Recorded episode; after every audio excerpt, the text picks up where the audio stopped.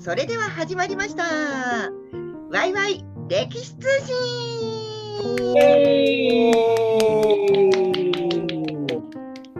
というわけで今日もよろしくお願いします。えー、歴女兼パーソナリティの小川さなえです。さあ、そして、歴史を楽しむ会の代表の斉藤 NB と申します。イェイなんか切れた。なんだ 一瞬こんばんは。はい、えーと、歴史を楽しむ読書会主催のマイトです。じゃあ今日もよろしくお願いします。お願いします。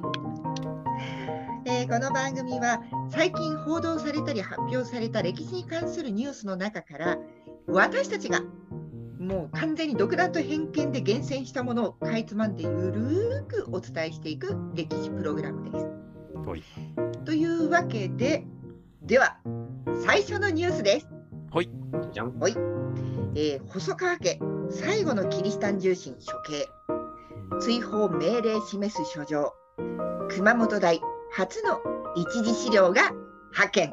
うん。これは熊本日日新聞からの情報です。うんはいはいはいはえーまず熊本大の衛生文庫研究センター、こちらがですね、小倉藩主時代の細川忠興が細川家最後のキリシタンで重臣だった加賀山隼人の処刑と、そして忠興の妻、ガラシャの最後に付き添って自陣した小笠原正妻の息子、玄也の追放を命じたことを示すい。書状が見つかったと発表しました。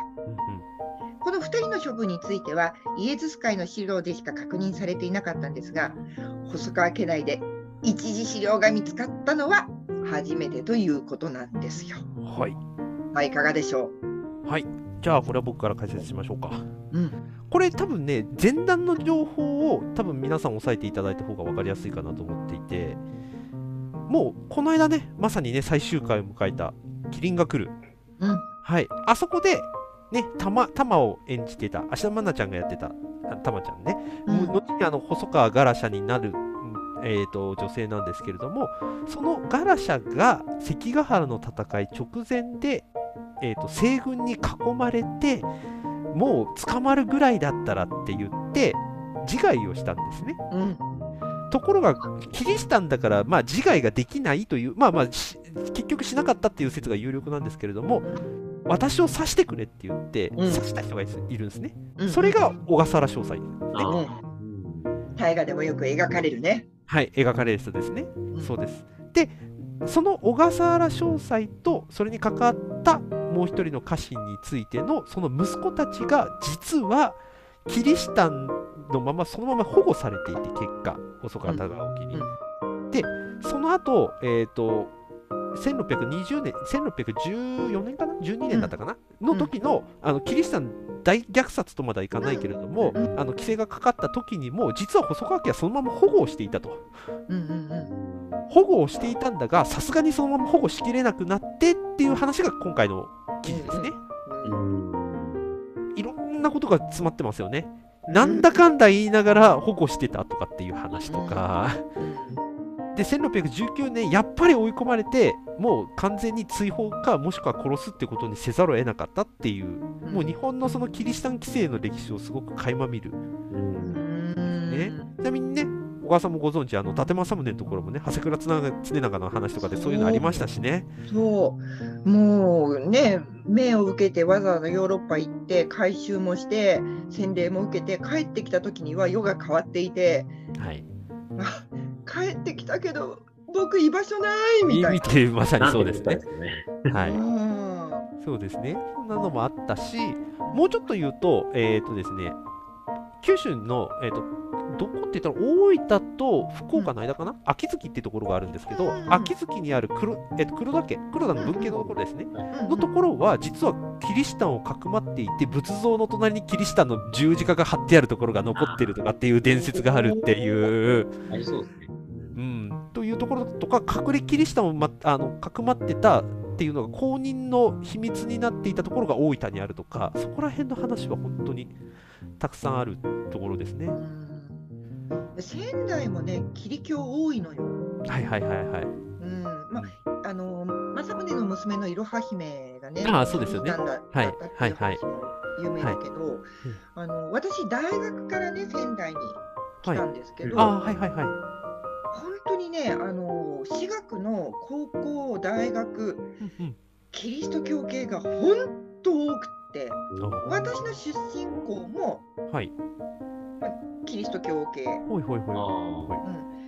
そうだからもうね、必修科目にあの、宗教論とかあの、キリスト教、うん、があって、あとね、はい昼休みにミサに参加しなきゃいけないのね。すごい、いけないんですね。必修なんですね。はいはい。必修なの、一回も行ってないけど。ほいほいほい。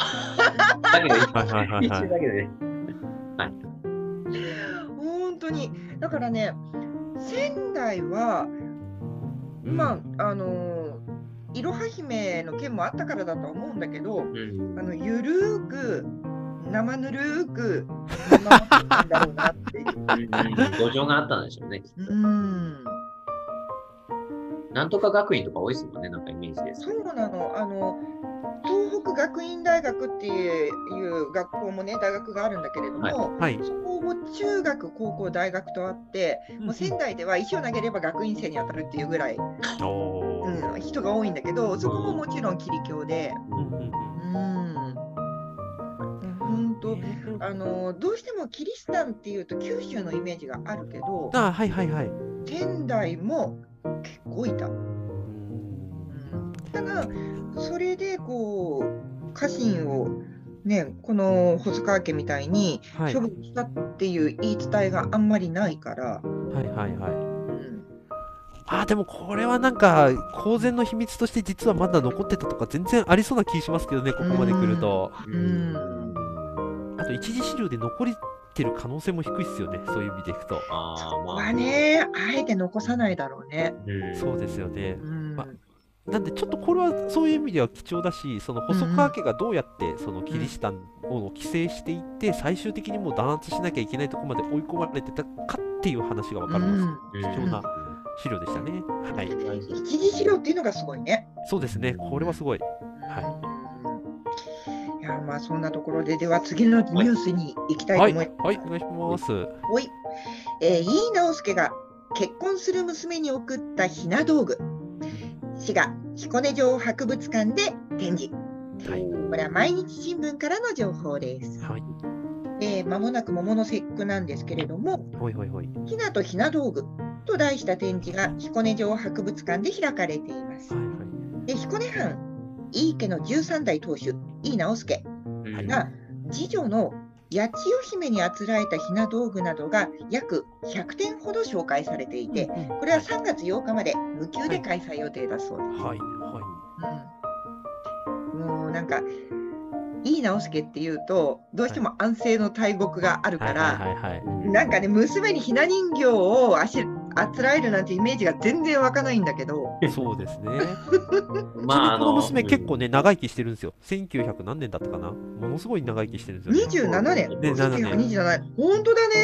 はい、めちゃめちゃ長生きしてるんですよ、こうの人。ん、はきっとね、あの、やっぱりね、直輔はこう安全を大国のね、イメージとか、やっぱ一般人とかね、多いと思うんですけど、はい。ね、文化人、東大と茶人でもありますし、そうだよね。はい。家族思いでもあったんじゃないかなというね、うん今伺い知れるエピソードですね。当主になるのが30代だよね、確か。十それまで何番目とか。うんそうだよね。で、それまでひたすら趣味人として生きてたんだもんね。そうですね。埋もれ木の矢ですね。そうそうそうそうそう。ね、木に燃えそうな、ね、とこにネギを置いて、はいはいはい。う うんそうですね。ちなみに今、幕末史についても結構研究が進んでいて、まあうん、知ってる方はご存知だと思うんですけど、幕府は弱腰でみんな、あの、ペリーが来たり、ハリスが来た時に、あの、条約結んだとかって言われてますけど、むしろ逆で、かなり前線をしている。かなり、あの、きちんと交渉していて、むしろ、あの、ハリスにすごく褒められたみたいな話もあるぐらいでっていうエピソードがあるような状況なので、幕末史全体は見直しを図っていかないといけないだろうし、当然そこにはね、いい直輔もやっぱりかかってたりするんで、んさあ、ね、ちょうど今、大河ドラマでね、晴天をつけが始まりましたけれどもそう、いや、まさにこの時期ですからね。ね。うんはい、うんこの時期ですからね、まさに。そうそう。へはえいいうちにだから今回の晴天があの徳川型目線になるのかなっていう雰囲気があるから、はい。とその開国にあたっても結構幕府が前線したっていう描き方になるかもしれないよね。そうですね。ましてやね、井伊直弼に弾圧された水戸家のメンバーが今回割とメインですからね。でも天狗党いっぱいいるしね。天狗ともうもう後の天狗ともいるし、あの安政のあの大地震で圧死する人ももう出てきちゃってるし。うん、楽しみですね、ここは。みみ水戸水戸がこんなにフィーチャーされるのなんてもう近年ないですから、ねここが吉野森だ。あ、新選組新選組時代とかですよね。もうね、来るかもしれないですしね。うはい。んねまあそんなこんなであの前回も博物館の話がちらっとあったりもしたんですけど、はい。こういう感じでね各地の博物館の展示情報とかもなかなか面白いですよね。ん。そうですね。ね。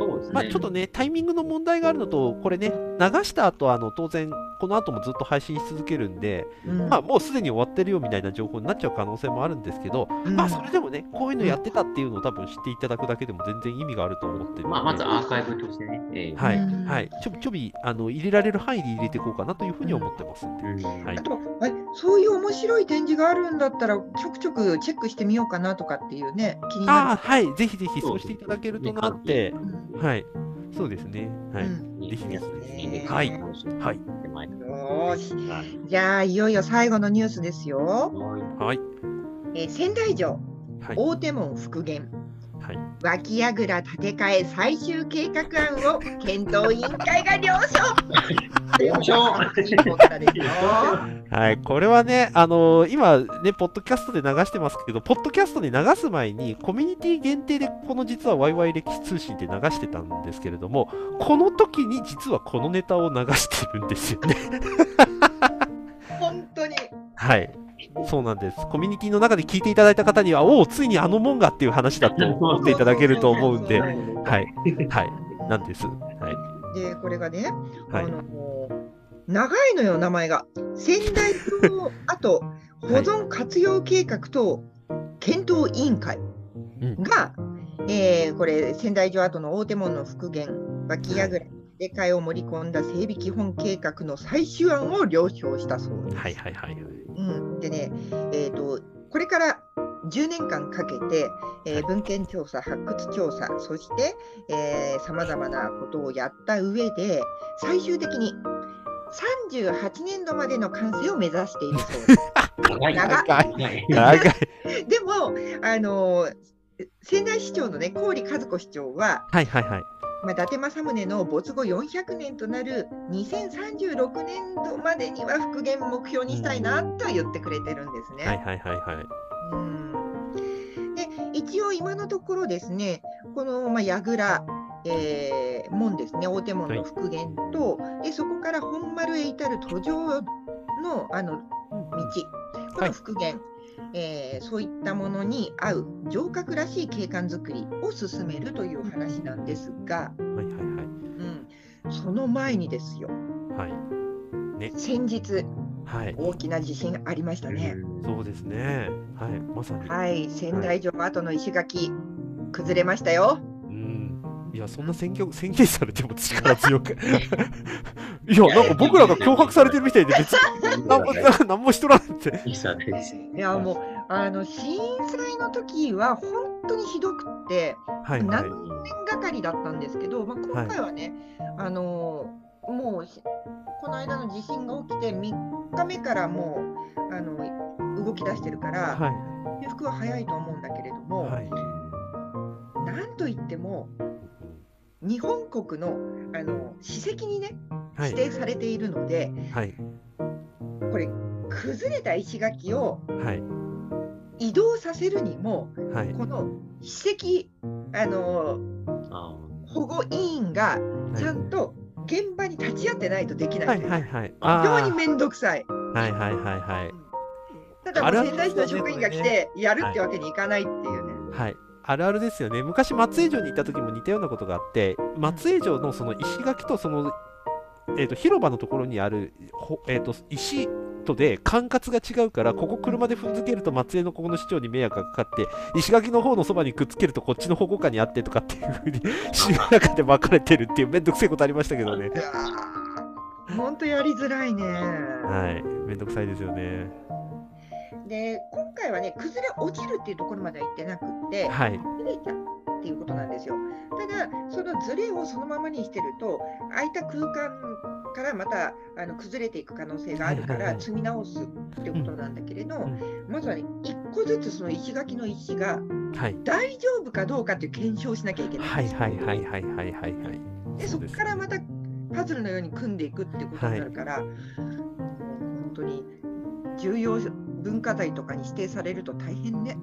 いやーもうそそれこそこの間、えー、とこの、えー、とポッドキャストになってからはやってないか。あのコミュニティ限定の時にお話ししましたけどあの弘前城のね石垣の、ね、震災あの対策で、あの修理するとか言った時のあの工事の面倒くささをうん。思い出すと、まあそうなるだろうなっていう感じしますよね。いやだからね、もう本当に、このあの櫓のね、建て替えとあの整備とかの話が、まあ、決まったのが2月3日なんですけど、はい自体は、えー、と2月13日にはいったじゃないですか。はいはいだから、これによって狂いが生じなきゃいいなと思って。まあまあそうですよね。うんあとできればね、没後400年の2036年度までに頑張ってもらいたいなっていう気はしますね。そうですね。もうなんかもう遠い先すぎてもう、まあ大丈夫だよね、令和だよねとかってちょっと思ったりするんですけど。まあ、多分釣れてんじゃない？ですか。まあ、ささすがにごめんなさい、大丈夫ですよ。大丈夫じゃない？まあおまた怒られるかもしれないから、俺 はいはいまあ、天皇陛下が大病を患わなければいけるんじゃないかな。はい、そうですよね。はい。うんはい、だから最近80歳定年説が出てきてるけど。ああ、そうですね。はい。うんもうもうもう、また大乗天皇とか復活しそうな気配がするから、もう終わり。まあ、なかなか復活しますね。まあ陰性とかで。いやいやちょっと陰性そうそうそう。さすがに法王はもうないか。王はないですよね。そんな王でだって30体制やってってほどの多分余裕は日本にはない気はする。はい。そうですね。うん、まあちょっとね、こうこういうのが多分しばらく続きますんで、うん。あのそろそろね、工事しなきゃいけないとか、それこそね、あの白くなりすぎた姫路城とかの事例もありましたけど、強くないし。過ぎて、幸せに、幸せもうそうやってあの工事したり、それこそあの名古屋城のね、黄金の御殿みたいに新しく再現したりとか、ねうん。金沢城にみたいに着々ともう再現してたりとか、うん。結構いろんなところで動きがあありのあますねるので、。うんうん、可能な限りそれも追っかけていきたいですよね。ねできればね、あの小川さん地元だから詳しいっていうのもあるんですけど、なんかね、そういう工事とかめんどくさそうとかっていう話じゃなくて、行くと楽しいよっていう話をやるべくしたいです。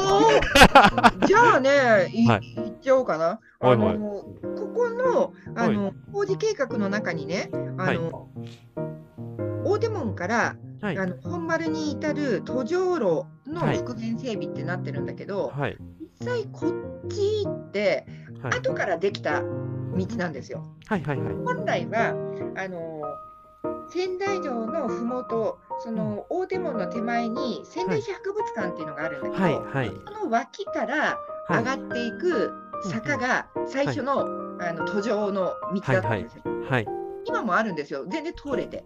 はいただ、坂がきっついの。なるほど。うん、では、しかも当時のまんまだから、はい。普通に土の坂なのね。はい。はい。はい。だから雨降ったり雪降ったりするともうぬかるんでつるんつるん滑って登るのが大変なわけね。はい。あはい。でみんながこんな急な坂やだって言ってできたのが今から整備しようとしてるあの緩やかなうんうんうん坂の方のはい。はい。途上門なのはい道なんですよ。はい。うんなるほど。だけど実際のその本当に元からあった方はいをちょっと皆さんに歩いてもらいたいなと思って。いいですね。なるほうんど。今度みんなで行った時は歩きましょう。ねえ遠足したいね。もう地図がないがゆえに小川さんが身振り手振りで話してるこの様子をぜひ伝えたい。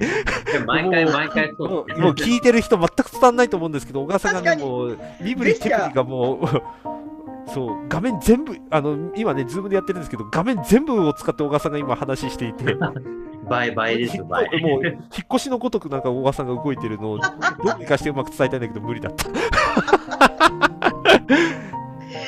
そうそうだからあれですよ2つ楽しめるからね。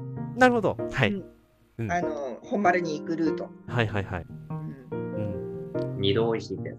二度美味しい。だからあのどっちかをを登って帰りはいをどっちかにするとかっていうこともできるし。うんうんうんうん。なるほど。さあ、二十何年後か。まあ言っても。2036年だから16あ、年後16年後ですね。15年後か。ああ、まあそれでも15生きてる生きてる年か。はい。生き15年後まあまあ生きてると思います。はい。株式会社ヒストリンク年商1000万円。おお、そこに何うちらも取締役かなんかでいるのかな？いや、本当今直感で言ったわけですから。はい。しかも株式会社ヒストリンクになってるし、ヒストリンクが考えてるんですよ、今のところはね。いやいや分、分社化するんじゃないんですよね。ああ、いやいや、でも、ヒストリンクはヒストリンクかなと思いますよ。ええあ楽しむがーいいんだという、あの、あっていいんですけど。はい。ちょっとこれね、斉藤さんのあの構想はな全然別の番外編でちょっとたっぷり喋ってもらいましょう、これは。いや、もちろん 妄想空想ね。はい、はい。バッチリ喋ってもらいましょう、それは。はい、というわけで、以上、今回、この3つの情報を取り上げました。はい。さあ、次回はどんな話になるんでしょうか。はい。では、お楽しみに。はい、ありがとうございました。